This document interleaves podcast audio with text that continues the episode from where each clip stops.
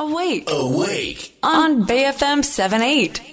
人生100年時代お金との良い付き合い方について考えていくコーナーですアウェイクの頼れるお金のかかりつけ医高塚さんですおはようございますおはようございます。よろしくお願いします。よろしくお願いします。ははいい。ちょっと今日はいいお天気で、ね、高塚さんね。そうですねはい気持ちのいい空が広がってますけれども、高塚さんのお顔も今、あの、非常に晴れやかな感じがいたします。ありがとうございはいます。。今日早めに起きました？ちょっと、いつもより。そうですね。うんあの、まあ、でもちょっと外寒いかなと思ったんですけど、なんか天気が良かったんで、うん気分よく出社しました。はい。さあ、ちょっと質問が届いてますので、ご紹介したいんですが、えーラジオネームは書いてないですね。LINE でいただいたメッセージ。えー資産運用に興味があります。えー高塚さんの投資勉強会には8月とお先日の2回参加させていただきましたと。ありがとうございます。はい。で、セミナーもウェブ診断も、えー収入が多い、立派なお仕事をされているえー家族がある方を例にしたお話が多いと感じていますと。はい。はい。で、私は40代の独身女性で派遣社員です。えー収入も多くないため、高塚さんの会社にお世話になるほどではないのかと思い、IFA 講座にするかどうか迷っています。あ、なるほど。はい私のような境遇は、はいえーどのような資産運用が向いてますでしょうか？というメッセージです。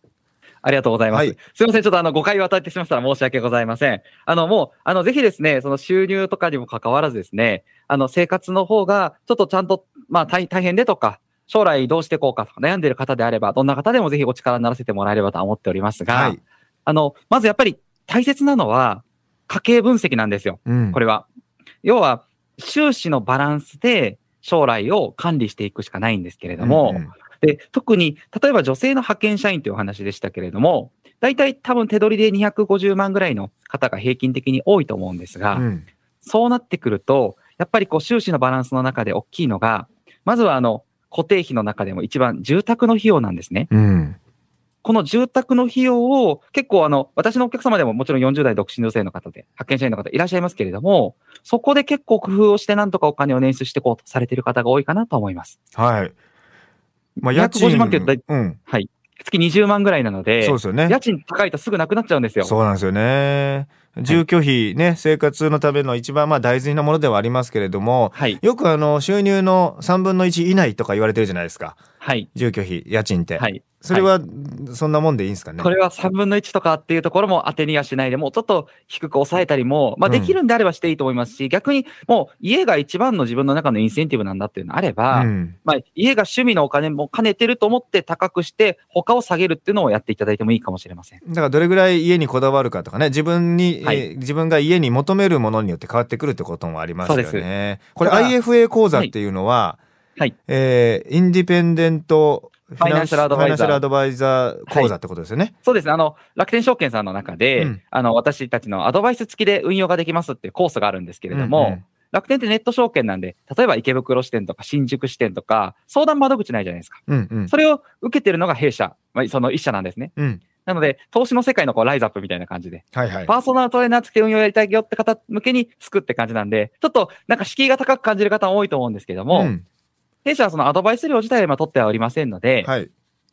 あの、そういった機会であれば、ぜひ、あの、受けていただいていいかなとは思ってます。はい。で、もう一つ質問はいあありがとうございますどうします？どうしあ、ます？少しだけあの、コツ言っていいですか？あはいはいごめんなさい。で、一番は多分、老後が大変なんです。うんどっちかっていうと。うん。あの、現役世代は結構収入が少ないなと感じてる方でも皆さん乗り切れたりします。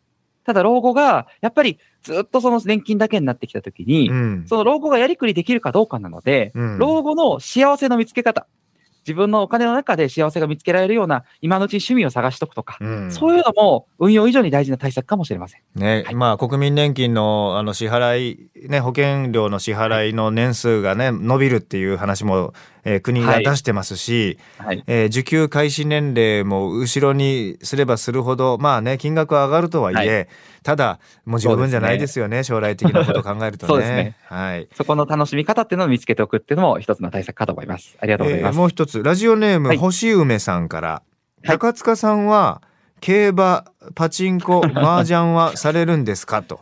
すごいなんか、はい。ちょっと変わった質問ですけど。ちょっと答え、答えにくいんですけど、昔よくやってました。おただ、どんどんトーンダウンしてってて、私はあの多趣味なんで、うん。例えば、楽器演奏とかもやるんですね。ギターとか、ベースとか、ピアノとかうん。やってて、あと歌も歌ったり、ポケカラってアプリで毎晩歌ってたりとか、まあ 家族から騒音だからやめろって言われてるんですけど、うん。あただ一番の趣味は将棋をやってます。将棋。はい。将棋結構やってまして、うんあの、アマチュアで、あの、将棋連盟ってところでは認定で5段っていう、ちょっとまあ、割と多分アマチュアだと強い方だと思うんですけども、ほうほうあの、気力を持ってます。へえ。なんか結構、将棋でやってる方だと普及してる将棋ウォーズってアプリあるんですけど、それだとあの、4段、4段ですかねっていう気力でやってます。はい。もし当たった、当たったら、あの、私だと分かんないかもしれないですけど、うん。あの、そこだけは多分容赦はできないと思って、はい。ガチンコモードでいきたいと思います。はい。ね、高塚さん多趣味でねあの、はゲームも好きだからゲーミング用のパソコンとかもお持ちなんですよね。ゲーミング、まあ、そそうですね。あの、昔は持ってまして。うん。はい。やってますね。はい。あ昔は持ってた。